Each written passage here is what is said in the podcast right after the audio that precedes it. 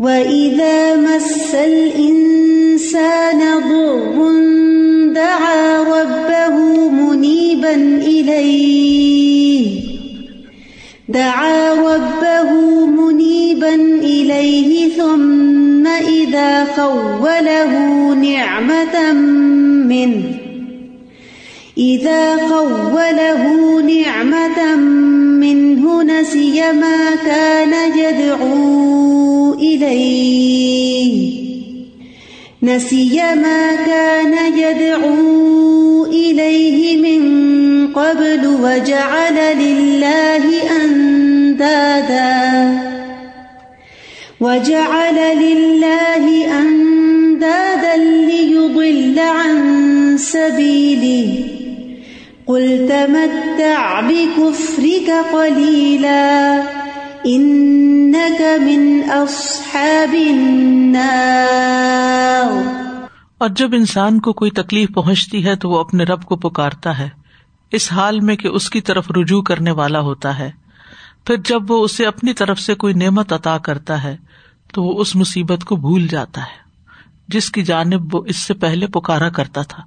اور اللہ کے لیے کئی شریک بنا لیتا ہے، تاکہ اس کے راستے سے گمراہ کر دے۔ کہہ دیجیے اپنی ناشکری سے تھوڑا سا فائدہ اٹھا لے۔ یقیناً تو آگ والوں میں سے ہے۔ اللہ سبحان تعالیٰ کی وحدانیت اور کمال قدرت کے بہت سے دلائل اور انہیں دیکھنے کے بعد شکر کرنے والوں یا کفر کرنے والوں کا انجام بھی بتایا گیا۔ اور پھر اس کے بعد اللہ تعالیٰ نے خوشحالی اور بدحالی میں انسان کے رویے کا ذکر کیا ہے کہ ان دونوں حالتوں میں یعنی اچھے برے حال میں مومن اور کافر، عالم و جاہل شکر گزار اور ناشکرا برابر نہیں ہوتے۔ وہ ادامسل انسان اور جب انسان کو چھو جاتی ہے، اور انسان سے مراد یہاں کافر انسان ہے نا شکرا انسان ہے۔ در کوئی تکلیف یعنی کوئی آزمائش آتی ہے اس پر۔ تو اس وقت وہ سارے جھوٹے معبودوں کو چھوڑ کر اللہ کی طرف متوجہ ہو جاتا ہے۔ دا ربا منی بن الئی تو اپنے رب کو پکارتا ہے اس کی طرف پلٹ کے، اس کی طرف رجوع کر کے، انابت کر کے۔ ہاں جی، جب اسے کوئی تکلیف آتی ہے، خواہ بیماری ہو یا آفت ہو یا کوئی مالی پریشانی ہو، کوئی تنگی ہو، تو پھر وہ اپنے اسی رب کو یاد کرتا ہے جس نے اس کو پیدا کیا اور اس کی طرف پلٹتا ہے۔ اسی لیے آپ دیکھیں کہ آپ نے بہت سے ایسے ایکسپیرئنس یا کیے ہوں گے یا سنے ہوں گے۔ کئی دفعہ مجھے یہ باتیں سننے کا اتفاق ہوا۔ کہ یہاں پر رہتے ہوئے لوگوں کے جو نان مسلم کے ساتھ ریلیشن ہوتے ہیں یا انٹریکشن ہوتا ہے، اس میں تکلیف کے موقع پر کسی کو اگر صورت الفاتح پڑھنے کو دی گئی تو انہوں نے پڑھ لی، کسی کو کوئی اور ذکر، وظیفہ بتایا گیا تو انہوں نے کرنا شروع کر دیا۔ یعنی تکلیف کے وقت انسان کوئی بھی چیز جو اسے فائدہ دیتی ہو، اس کو ایکسپٹ کرنے کو تیار ہو جاتا ہے۔ تو منی بنی لئی ہی اور پھر اس کو اس وقت اپنی غلطیاں بھی یاد آتی ہیں ریگریٹ کرتا ہے۔ اور اربوں کے ہاں تو یہ چیز بہت تھی کہ جب مشکل آتی تھی تو سارے جھوٹے معبودوں اور بتوں کو چھوڑ کر اللہ ہی کی طرح متوجہ ہو جاتے تھے۔ جس کا ذکر قرآن مجید میں آتا ہے کہ جب کشتی جو ہے وہ ڈولنے لگتی ہے اور طوفان آتا ہے تو پھر تم سب کو بھول جاتے ہو۔ اخلاص کے ساتھ پھر اللہ کی طرح متوجہ ہوتا ہے، دعا کرتا ہے، فریاد کرتا ہے اور پھر اللہ تعالیٰ ہر لاچار کی سنتا ہے، چاہے کوئی کافری کیوں نہ ہو۔ ادا رقبو فل فل کی دا اب اللہ مخلصین اللہ الدین فلم نجاہ مل البر ازاحم یشرکون نجات جب مل جاتی ہے، تو پھر دوبارہ وہی شرک شروع کر دیتے ہیں۔ یعنی تکلیف کے وقت اخلاص ابھر کے سامنے آ جاتا ہے۔ تکلیف جاتی ہے تو اخلاص پھر نیچے چلا جاتا ہے۔ تو اس آیت سے یہ بات بڑی اہم پتہ چلتی ہے کہ اللہ تعالیٰ پریشان، حال کی پریشانی کو دیکھتا ہے اور اس کی پکار کو سنتا ہے اور اسے قبول کرتا ہے۔ ام جیب المستر ازادا ہو ایک شفسو جس صورت نمل میں آتا ہے۔ یا وہ جو لاچار کی دعا قبول کرتا ہے جب وہ اسے پکارتا ہے اور تکلیف دور کر دیتا ہے۔ اور اللہ سبحان و تعالی ہر ایک کی دعا سنتا ہے اور سب کی مدد کرتا ہے۔ نافرمانوں کی بھی۔ رسول اللہ صلی اللہ علیہ وسلم نے فرمایا، مظلوم کی دعا قبول کی جاتی ہے اگرچہ وہ گناگار ہو، بس اس کا گنا اس کے نفس پر ہے۔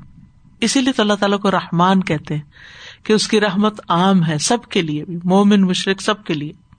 تم ادا خبل ہوں نعمت امن ہوں پھر جب وہ اسے اپنے پاس سے نعمت عطا کرتا ہے نسی ماں کا نہ یدو ہی تو نعمت پا کے پھر بھول جاتا ہے، جس کے لیے وہ اس سے پہلے پکارتا تھا اپنے رب کو۔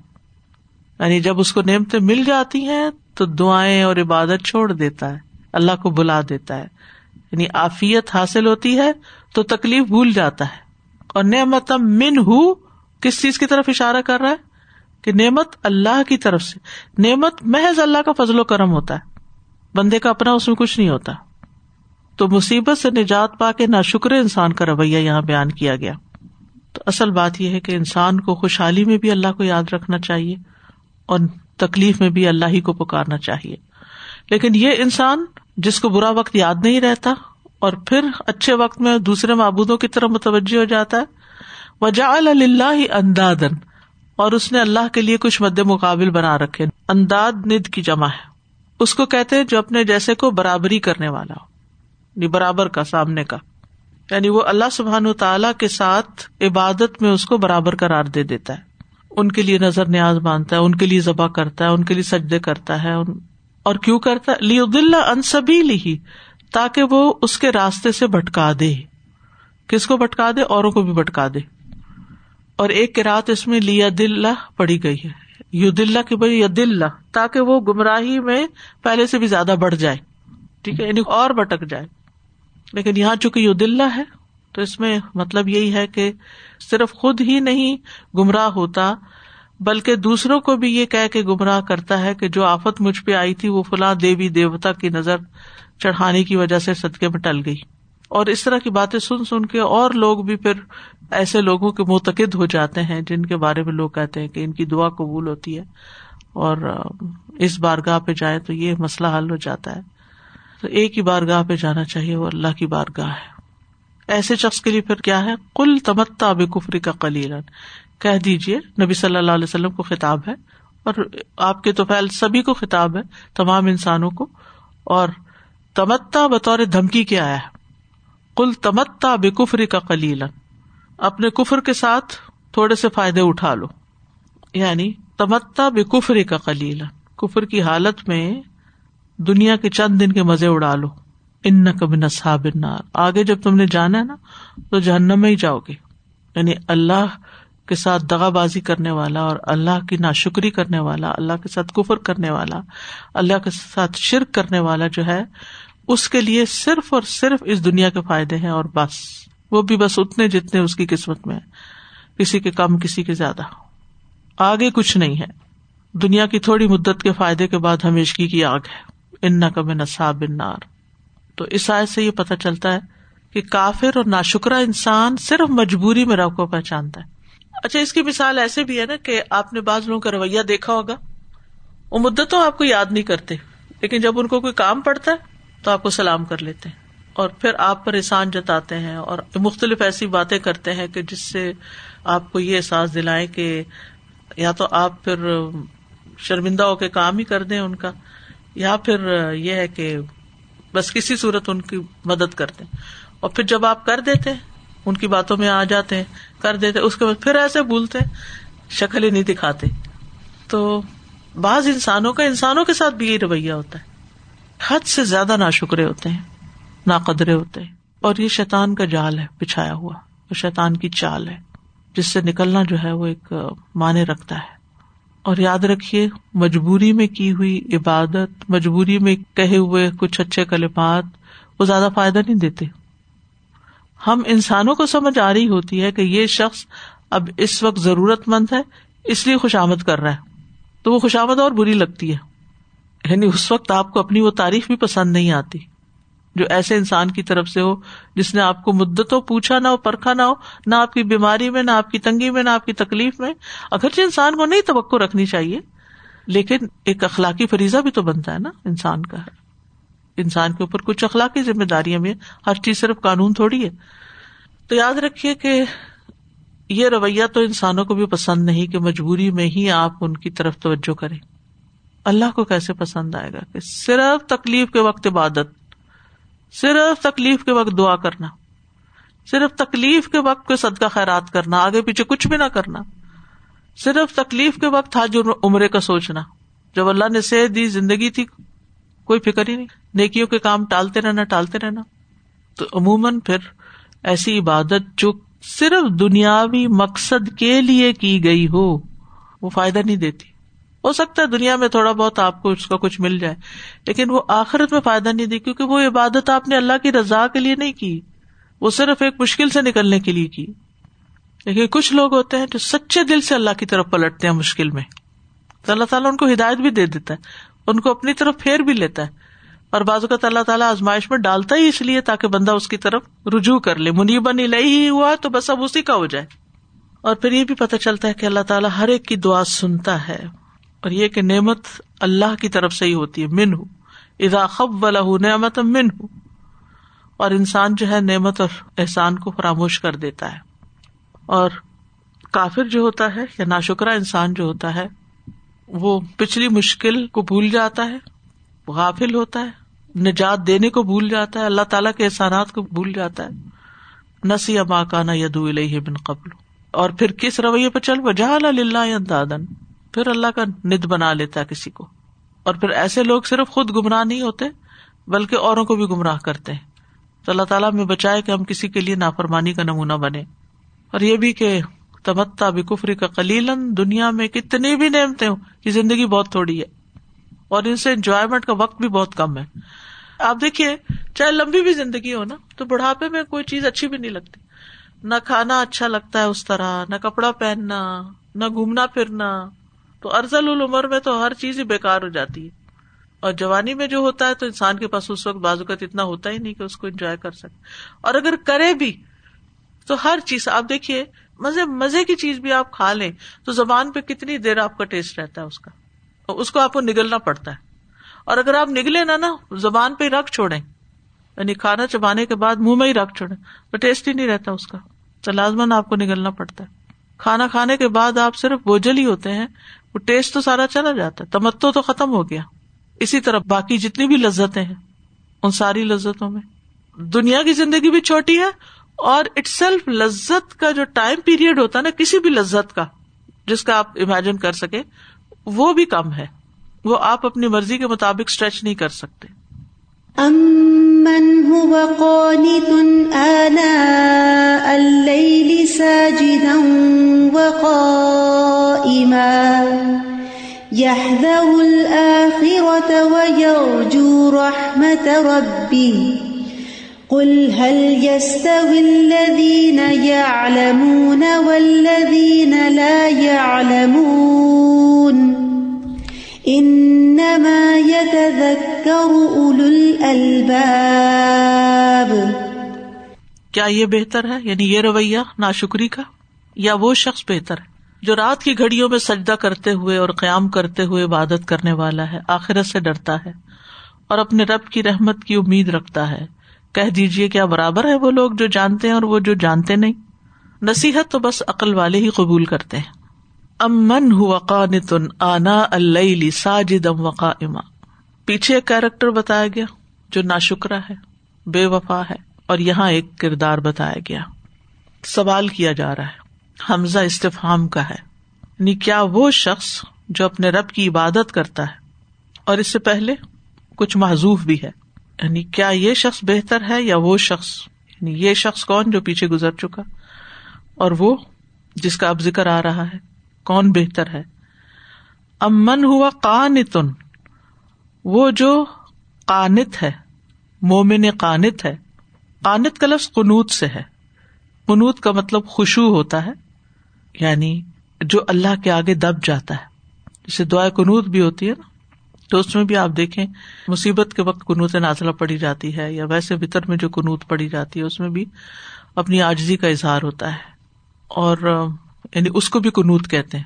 اور تیسرا مانا ہوتا ہے اطاعت پر ہمیشگی کنوت امن ہوا کان تن یعنی جو اطاعت پر ہمیشگی اختیار کرتا ہے۔ وہ پہلا شخص کیا کرتا تھا؟ کہ مصیبت آئی تو اللہ کی طرف پلٹ گئے اور چلی گئی تو پھر بھول گئے۔ لیکن یہ کانت ہے۔ متی و فرما بردار ہے، نمازوں میں بھی خوشبو ہے، اپنے رب کو پکارتا ہے۔ کب؟ آنا اللہ رات کی گھڑیوں میں۔ آنا، طرف اللیل بھی اس کا مانا کیا گیا، رات کا ایک کنارا اور اس سے مراد پھر مغرب اور شاہ کے درمیان کے وقت کو بھی کہتے ہیں، اور تحجد کا وقت بھی ہو سکتا ہے۔ اور قنوت رات کے وقت کیوں؟ کیونکہ اس وقت انسان زیادہ بہتر اپنے رب کی طرف پلٹتا ہے۔ دن کی نماز اور رات کی نماز میں بہت فرق ہوتا ہے۔ دن میں کوئی نہ کوئی آپ کو ڈسٹرب کرتا ہے۔ کئی کام آپ کو یاد آتے ہیں۔ رات میں آپ کو فراغت ہوتی ہے، لوگوں سے بھی اور کاموں سے بھی۔ تو امن ہوا قانتن آنا اللی ساجدن وقائمن سجدے کا ذکر پہلے کیا گیا، حالانکہ کیا بعد میں جاتا ہے۔ اور قیام پہلے ہوتا ہے، ذکر بعد میں ہے۔ اور ان دو کو ہی خاص کیا گیا ہے۔ رکو کے بارے میں اور قعود کے بارے میں بات نہیں ہے۔ ایک بالکل سیدھے ہونے کی حالت اور ایک بالکل زمین کے ساتھ لگ جانے کی۔ جو درمیانی دو حالتیں ہیں بیٹھنا کیا، آدھا کھڑا ہونا، اور رکو کیا، آدھا سجدہ۔ تو ان کا ذکر نہیں ہے، کیونکہ قیام اور سجود دونوں ہی اشرف حالتیں ہیں۔ قیام اس لحاظ سے اشرف ہے کہ اس میں ذکر کیا جاتا ہے، اللہ کا کلام پڑھا جاتا ہے، اور سجود اس اعتبار سے کہ انسان زمین پہ اپنی ناک اور پیشانی رکھ دیتا ہے۔ اور اللہ کی تصویر بیان کرتا ہے۔ اور ایک اعتبار سے یہاں پر رات کے قیام کی فضیلت بھی بیان ہو رہی ہے، جو کہ متقین اور محسنین کی صفت ہے۔ جنت میں جانے والوں کی صفت ہے۔ ولدین یبیتون علی رب سجدم و قیامہ سورت الفرقان میں آتا اور وہاں بھی سجود اور قیامی کا ذکر ہے۔ اور امبیا کا بھی یہ اخلاق ہے۔ تمام امبیا یہ رات کی نماز پڑھتے رہے۔ فضیل بن ایاس کہتے ہیں امبیا اور چنے ہوئے نیک اور پاکیزہ دلوں کے حامل لوگوں کے تین اخلاق ہوتے ہیں۔ چنے ہوئے لوگوں کے تین اخلاق۔ نمبر ایک برد باری تحمل ہوتا ہے ان کے اندر۔ ریئیکشنری نہیں ہوتے، برداشت کر جاتے ہیں، تکلیفیں بھی، باتیں بھی لوگوں کی۔ نمبر دو، اللہ کی بارگاہ میں رجوع کرتے ہیں۔ منیب ہوتے ہیں، بار بار اللہ کی طرف پلٹتے اپنا ہر مسئلہ اللہ سے بیان کرتے اور تیسرے، قیام اللیل میں سے کچھ حصہ گزارتے ہیں۔ یعنی رات کا قیام کرتے تحجد پڑھنے والے ہوتے۔ ہیں اور ویسے بھی مومن کا شرف قیام اللیل میں ہے اور اس کی عزت لوگوں سے بے پرواہ ہونے میں ہے۔ رسول اللہ صلی اللہ علیہ وسلم نے فرمایا، میری امت کے اشراف اور معزز لوگ، قرآن کے حافظ حملۃ القرآن یعنی قرآن کے حامل اور رات کو نماز پڑھنے والے ہیں۔ اور یہ برائیوں کا کفارہ بھی بنتی ہے، رات کا قیام جو ہے، اللہ کے قرب کا ذریعہ بھی ہے۔ پہلے نیک لوگوں کا طریقہ بھی ہے۔ ایسے لوگوں سے اللہ سبحان و تعالیٰ خوش ہوتا ہے، ان پہ اپنی رحمت نازل کرتا ہے۔ خاص طور پر اگر شوہر بیوی کو جگاتا ہے یا بیوی شوہر کو جگاتی ہے، نبی صلی اللہ علیہ وسلم نے بھی ان کے لیے دعا کی کہ اللہ اس عورت پر رحم فرمائے جو رات کو اٹھ کر نماز پڑھتی ہے اور اپنے شوہر کو جگاتی ہے۔ میں سوچتی ہوں کہ یعنی یہ کتنی بڑی نیکی ہے نا۔ ورنہ انسان عام طور پر بہت سی چیزوں کا خود حریث ہوتا ہے۔ تو دوسرے کو بھی احساس دلا دینا، جگا دینا، بتا دینا، وہ نہ اٹھے تو نہ اٹھے۔ وہ اٹھ جائے تو اس کا بھی ثواب آپ کو مل جائے گا جو وہ پڑھے۔ اور اسی طرح اللہ تعالیٰ اس بندے پہ رحم فرمائے جو اٹھتا ہے اور پھر بیوی کو جگاتا ہے۔